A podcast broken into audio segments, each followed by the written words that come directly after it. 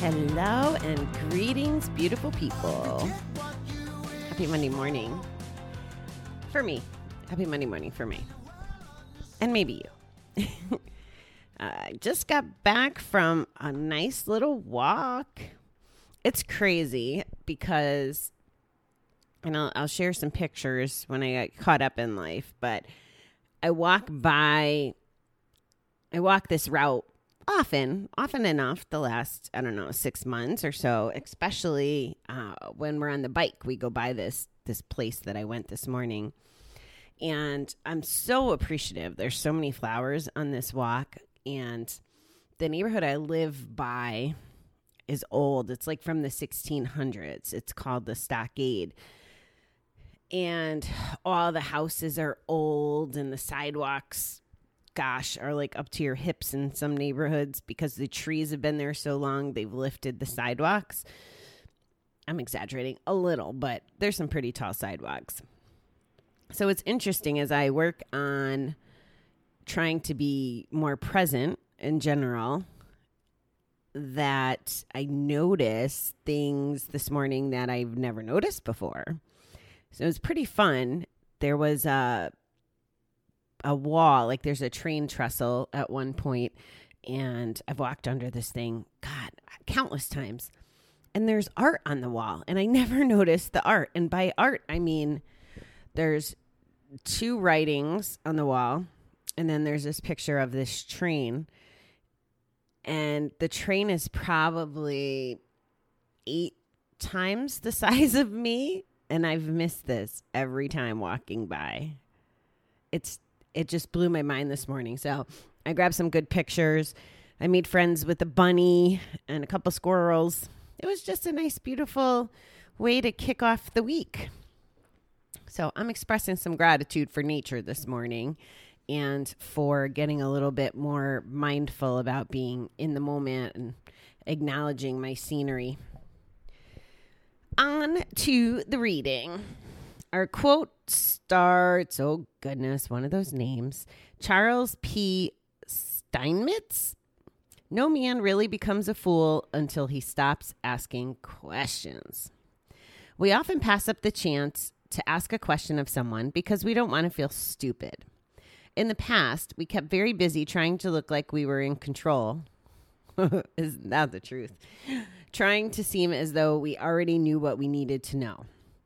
Now, in our new awareness that we can't live life alone, there is much we need to ask. We can learn a lot from children in this area.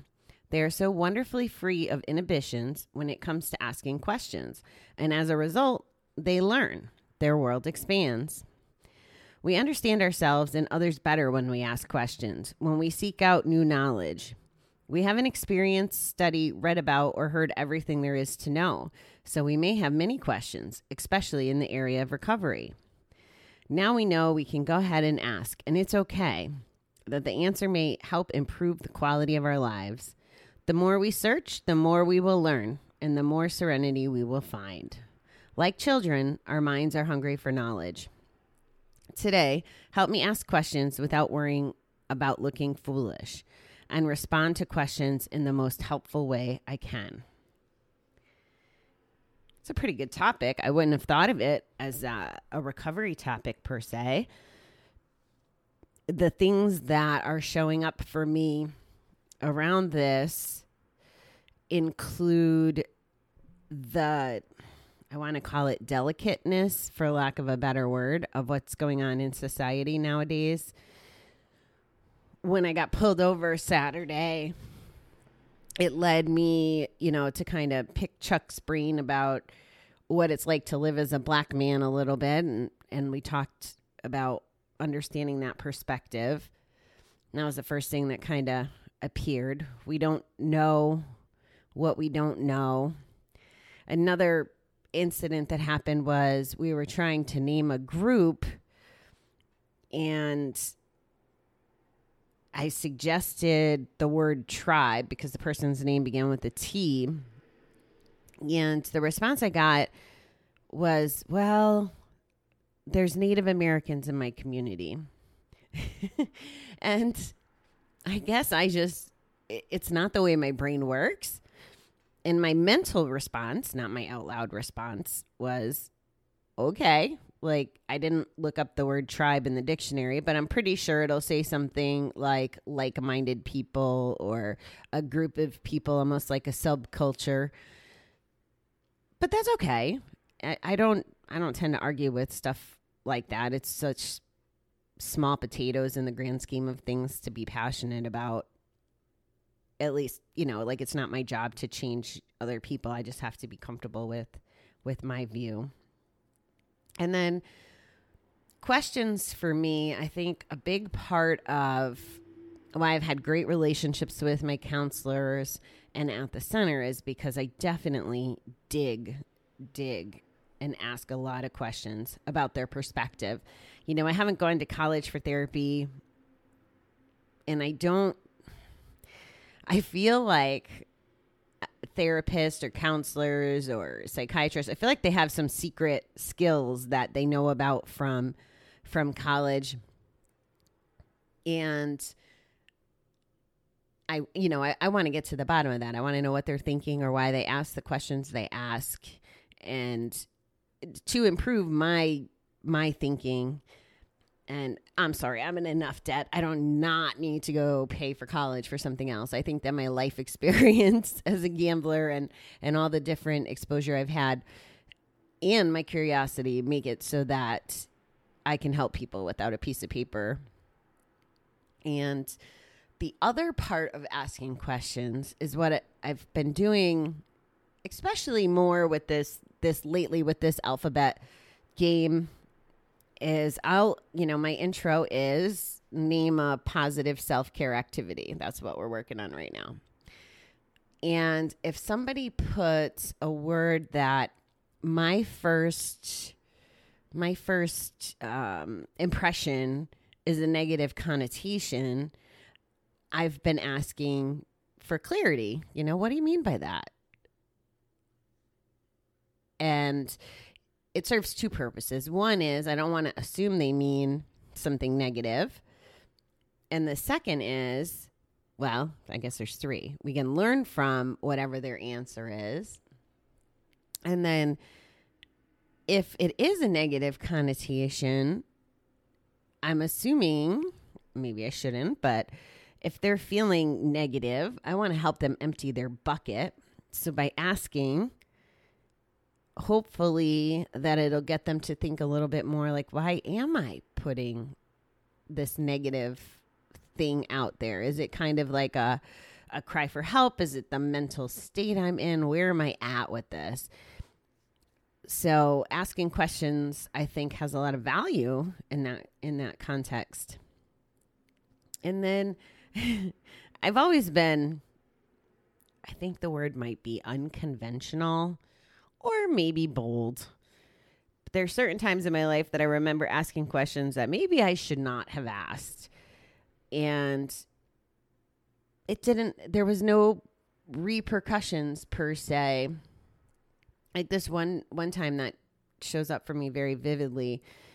It was it was probably 2004 when we were open in the Connecticut market at work and it was a special project.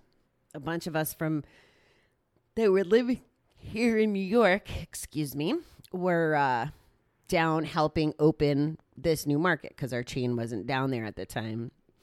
And there was a really, really, really big boss that was engaged on the front line because it was, you know, it was that important. He was looking at it from executive fashion and we're in the front lines. And of course, they were cheerleading for us to keep us motivated and involved in the process and take ownership of it.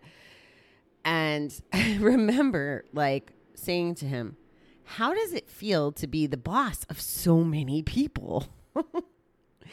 and it, it really intrigues me. And of course, at that time, I was very focused on my grocery retail career and moving up in the world. And, you know, I aspired to be like him. And I love it because his answer was, and I love that it stuck with me, it doesn't feel any different. It's just, he just goes about being a normal human being. He didn't, he answered with humility and grace, and it wasn't about a power thing, which I thought was really just beautiful.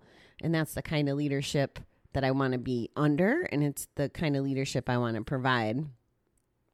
And I, I just really, I would have never known, right? I could have made so many assumptions about how he thinks or, or whatever, and and I could have vibed negatively on that.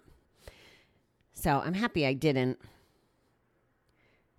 The other thing, it's funny because I'm in this my newest adventure for the next three weeks is um, a 21 day challenge with Deepak, I think is his name. One of the girls in one of my groups invited me to participate, and um, there's different assignments every day. So this morning's was to list 50 people, 50 people that have influenced my life.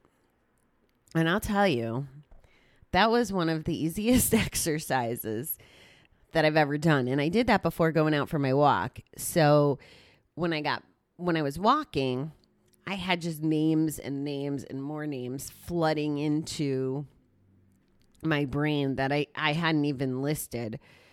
And, and some as recent as, you know, yesterday or today and their influence and how it impacts me. So I, I really enjoyed that exercise because it made me grateful, of course.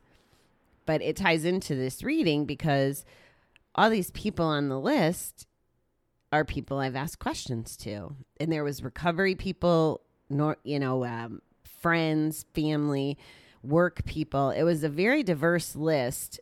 And I feel like as long as we're open to receive the information being put out to us, that we can get value and get some of those answers. And there's so many topics that I don't know enough about yet that I want I'm, I'm going to have to ask questions. For example, Dharma recovery that's been on my radar. I have a book, I have a connection with someone that I met last year. I want to learn more about it. I want to understand. I want to see what value it brings because I know that even though it might not have been on my path yet, in my recovery journey, it probably would be of value for other people. Actually, I know it will. It wouldn't exist if it wasn't of value. I just don't know who those people are. And I just don't know enough to confidently point them in that direction without some understanding. So I'm going to have to ask questions. Now, when I approach these, the, the contacts that I've made and ask these questions, I can't feel like ignorant or like it's bad for me to ask questions. It's great that I'm going to ask questions. And I'm pretty sure if they're in the recovery space, that's the way it's going to be received is like, oh, she's curious. Oh, let's educate her. Oh, let's help her because that's the space we're in. And that's the way we should function as a society. So down the road, I will have to let you know how that evolves. All right. Well, that's that's my big thoughts for this morning. It's Monday. I have to go reset my brain, get into day job mode. And it's a short week for me because of the Tony Robbins thing. So I'm going to have to hustle and get a week's worth of, d- wow, can't talk, week's worth of work done before Wednesday ends so that I can just tune out and focus on this experience I'm about to embark on, although virtually with 20,000 people showing up on my Facebook page about how amazing and life changing this experience is going to be. I really want to make sure that I'm present and in a place to learn and experience the experience. I really have no idea what I'm in for other than what I just said. and that's third hand. And I, I'm so grateful to the people who are asking the right questions, like, how do we prepare for this? And one of the girls shared, I never saw this before, but I thought it was the cutest idea. Here's a total unrecovery related fun idea.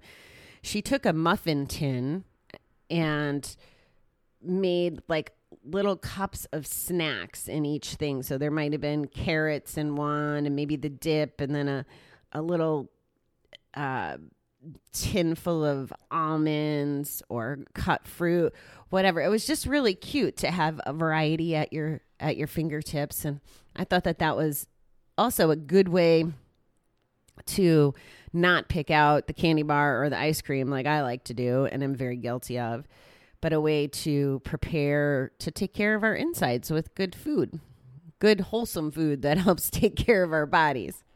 To be clear. Okay, beautiful people. Off to the shower I go. Have an amazing day. And I will be back with you tonight for L. And I will cheat and tell you that I L love you right now. And I'll probably tell you again later. But have a great day, beautiful people. We're